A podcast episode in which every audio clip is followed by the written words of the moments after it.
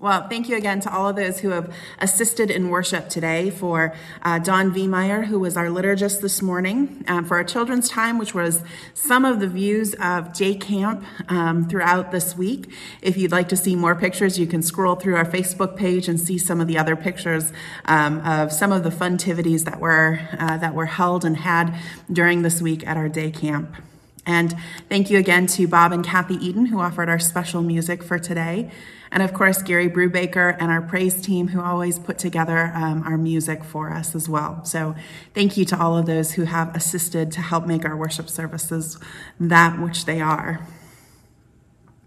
So we are um, talking about this um, this series about some of those weird stories because the Bible is full of stories, some that we know and some that we don't know. And so we're spending a few weeks looking at some of those stories that we may not be as familiar with, or maybe those that we might know just a little bit about. They're the weird stories, some are concerning, and some we may wonder what has to do with anything. So last week we talked about Lot's wife, and we'll talk about Elisha and the she bears today, uh, Balaam and the donkey next week, Jesus cursing the fig tree, and then uh, Eutychus. So today, Elisha and the she bears. Would you pray with me?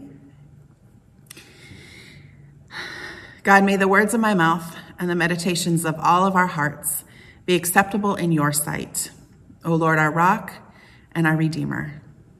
Amen. Um, okay, so a few weeks ago, uh, Stephen and I went to some friend's wedding in Chicago, um, and it was one. It was that really hot weekend. I think it was like 752 degrees outside. It was brutal.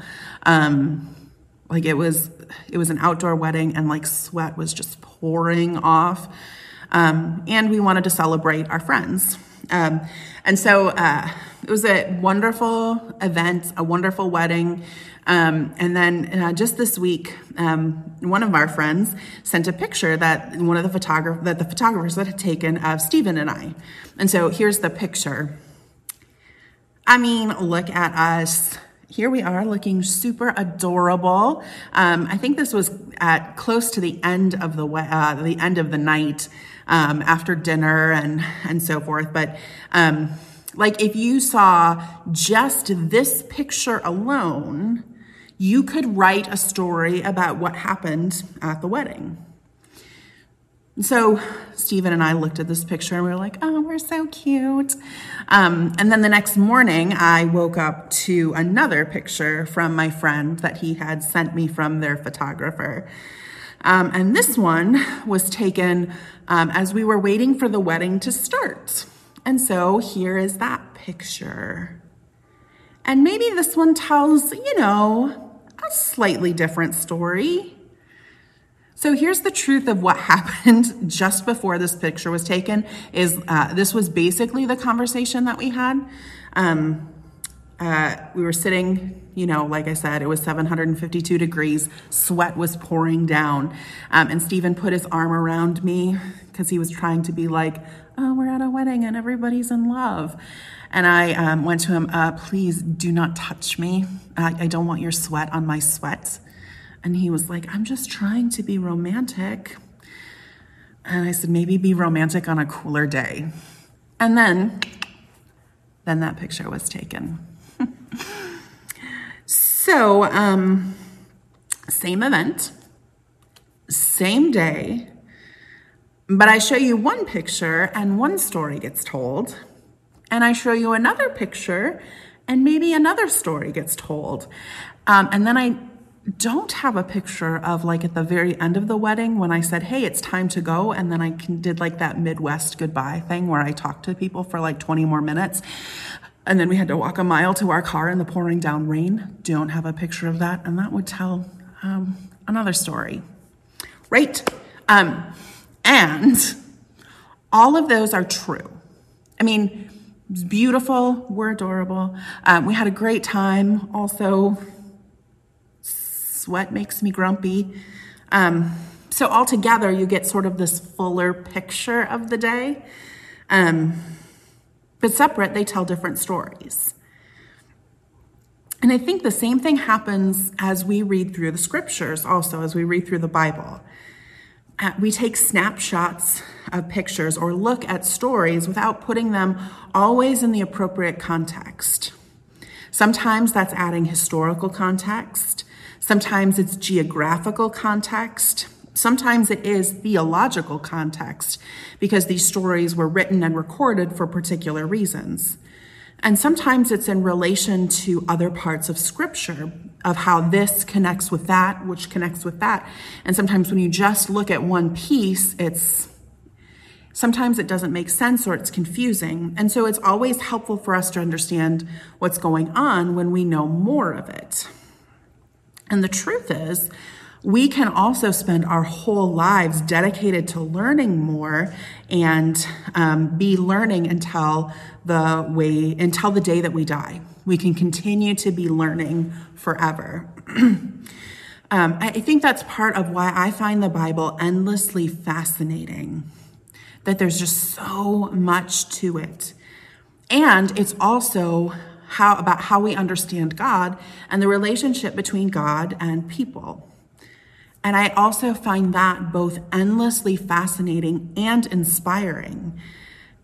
Reading through these stories helps to inform me how I want to live my life. And, and hopefully for you, it does the same. Uh, how you want to live your life following the examples found through the scriptures. And I think that it's important that we know what our stories are. And that includes some of these stories in the Bible that are weird or strange or even difficult. They help us to give us uh, bigger and better pictures of the Bible and what our story actually is. So it was, um, oh gosh, it was several years ago. I preached a sermon at a church, um, and we were using our vacation Bible school stories. And that that year in particular, one of the stories was Moses and the ten plagues. And so um, for worship that morning, um, I mostly just read straight from the Bible. Um, a little dramatic flair about Moses and the 10 plagues. And after the service, um, you know, in the, the greeting line, the reception line, um, there was somebody who, um, you know, sort of hung back and wanted to be the last. And um, when they came up to me, they had this this angry look on their face, and I was like, "Oh no!" Um, and they said, next time, don't preach about movies, preach about the Bible. And I went, I did. I, I, mean, I almost read it straight from the Bible. I said, "What what movie do you think that I'm preaching about?" Um, and they explained that they thought that I was preaching about the movie The Ten Commandments, um, which I was like, "That's also in there's some inspiration from the scriptures from that too. Um, but they had no idea that the story of the 10 plagues was actually found in the Bible. And so I think that it's important that we know our stories, even those that are weird or obscure. Which brings us to today's story the story about Elisha. Elisha um, was a prophet of Israel, and he was the prophet of Israel following Elijah. So Elijah passed the mantle on to Elisha. Um, and Elisha asked for a double portion of Elijah's spirit. And Elijah was viewed to be as a great prophet. Um, and in fact, Elijah uh, is reported in the scriptures not to have died, but to have been taken to, up to heaven in a whirlwind. And so after this event has happened, then Elisha becomes the prophet. And he was, um, he asked for a double portion of Elisha's spirit and was actually to believe to have, perform, to have performed twice as many healings and miracles as Elijah did. Now, as a prophet, Elisha's job was to call the people of Israel back to God and in right relationship with God and with one another, which um, prophets were not always, it was not always, um, it was a hard job being a prophet. So, Elisha is the prophet at this time. Um, and immediately after, uh, or immediately before the passage for this day, in between Elisha becoming the prophet, then he goes and performs this big miracle of cleaning water um, and um, and taking care of people. And then there's this passage. So our passage for today um, it's basically, I mean, it's a short passage. Um, and essentially, what it sounds like is Elisha is taunted by some small boys for being bald. He cursed them, and two she bears come out of the woods and mauled 42 of them. The end, like, that's it. And what a story, right? And I, uh, this passage in particular, um, throughout my ministry career, I, I, probably had this story brought to me more than any other. Uh, once, ask, asking, um, what do I do with this? What is this? Um, or a lot, sometimes it's happened like in middle school retreats. They'll be like, yeah, what about this story? Um, and those are, and it's a good question. I mean, um, sometimes the question is if God is so loving, why did this happen? Or if Elisha is so good, why does something like this happen? And those are some really good questions. So, most of the time, the ways that the story is pictured is that some kids made fun of Elisha for having no hair, and he retaliates by asking God to attack them with bears. Okay, that's not really all that's happening there. So let's unpack some of these details a little bit because there's more that's going on to the story than meets the eye. So in the passage, um, sometimes these are called um, small boys, sometimes they're called youths, sometimes they're called kids um, or young boys however it may be in the scriptures there, in the Bible that you have, in the version that you have, most of the time, what our mind pictures in hearing that is picturing children. But the Hebrew actually doesn't mean children, it means young people. Um, or young boys or young men. And the word that's used, um, the age that that signifies was typically anywhere from 12 to 30. Um, so these aren't like preschool children. These are younger people, anywhere from 12 to 30 years old, not children. Um, and it also says some, and you know, a lot of times I think people, um, when they brought this to me, they're like a couple or a few. It says some, but then 42 are attacked. And so um, it's not just a couple of young men who are standing around teasing Elisha. and it's pointed out that this is Bethel. And Bethel at that time was a city known really for idolatrous relationships and idolatrous worship. This was one of two cities that were set up as alternative worshiping sites from Jerusalem. And there were many idols around the city to worship, including a golden calf. Now, if you know your scriptures and you know your Bible and you can recall back to some earlier stories, um, you know, even as early as, as well, Exodus with Moses, um, you know that that's not how worship works. And worshiping idols, and especially a golden calf, is like a no no. We don't do that. And so Bethel actually has this reputation and is known as a city for deliberately disobeying or not following the Mosaic laws or the covenant between God and God's people. So it's known for being a place that's um, not doing what is right. Okay, then the insult that's given go away, bald head. Um, I mean, it seems. It seems like a harmless insult, although, I mean, I mean, if you call someone baldy, it doesn't seem to be too harsh of an insult. But then again, um, should we be insulting anyone ever? How do we want to treat people? How do we want to be treated? Um, I remembered um, it was several years ago. Um, Michael C. Hall, who is an actor, he was nominated for an Emmy for his role on um, the show Dexter. And he went to an award show and he had like one of those stocking caps or one of those knit caps on. And almost immediately there were commentaries and criticisms about his appearance and that he wasn't respecting the audiences or the atmosphere of the evening.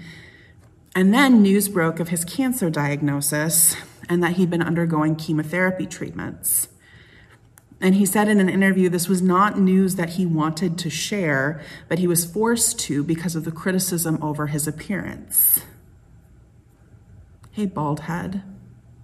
Go away, bald head. Bald head, even in the time, at that time especially, was not a critique just about Elisha's appearance but it was a slur or a name calling over those who had skin diseases during that time. Because often, when you had a skin disease, your hair fell out. And so it was not just a harmless insult. This was another way to exclude people or make fun of people who were bald because of their illnesses and to further exclude them from society. So Baldhead wasn't wasn't really making fun of Elisha for his appearance, but calling him names because well, they thought he was sick. Another way to further exclude and isolate people.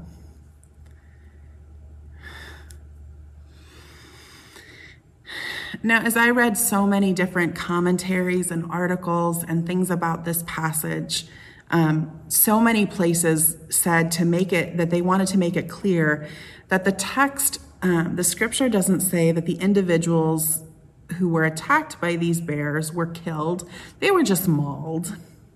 Because, you know, you can be attacked by a bear and still live. So maybe this isn't so bad.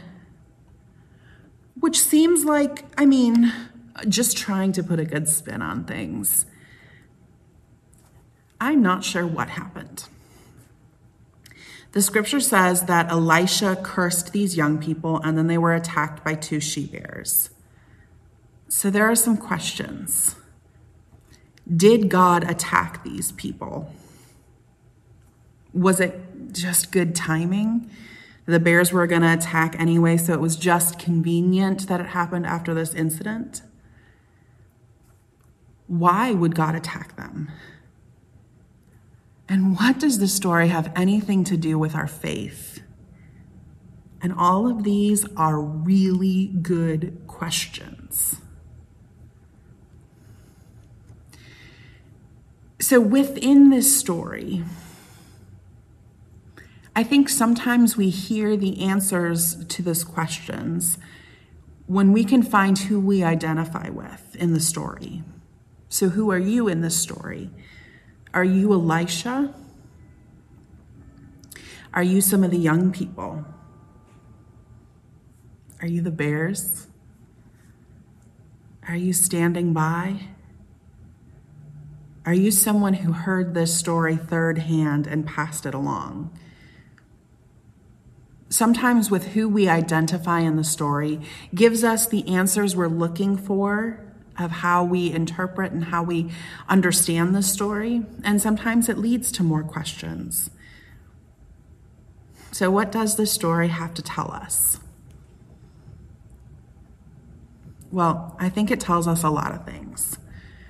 You can look at it as just one of those weird stories, and that's it. I think that there's a part of the story that tells us how we should be treating one another. What insults do we think are harmless? But is an insult ever harmless? How are we how are we welcoming people? And is this a story about welcome and inclusion, not mocking those who might look or act differently than we do? I think there's a part of the story that's about worshiping God and not worshiping idols. I mean, we may not have golden calves that we worship today, but I think that there are still idols that we have that we worship, things that we put above God. So, is the story about worship and about worshiping idols? I think that there's a part of this story that's about the power of God and who God is. And I think that this is a story where we find ourselves in it. I think that it's important to wrestle with these stories, especially the ones that seem strange or weird, because they tell us more about God and about God's relationship with us. And they also tell us about our relationship with one another. And these stories should always they should help lead us into better relationship with one another. How to treat one another better and respect the dignity of one another better. How to love God deeper and fuller. How our love of God leads us to love one another better and deeper and fuller. And if our understandings of scriptures, of these stories of scriptures, don't lead us to those things, I think we should probably read them again. So, may our readings of these stories invite us to ask more questions, to understand better. May they invite us to love deeper and better, both God and one another and may they always invite us into a deeper walk with God as we live and as we understand our faith better and better day by day. Thanks be to God. Amen.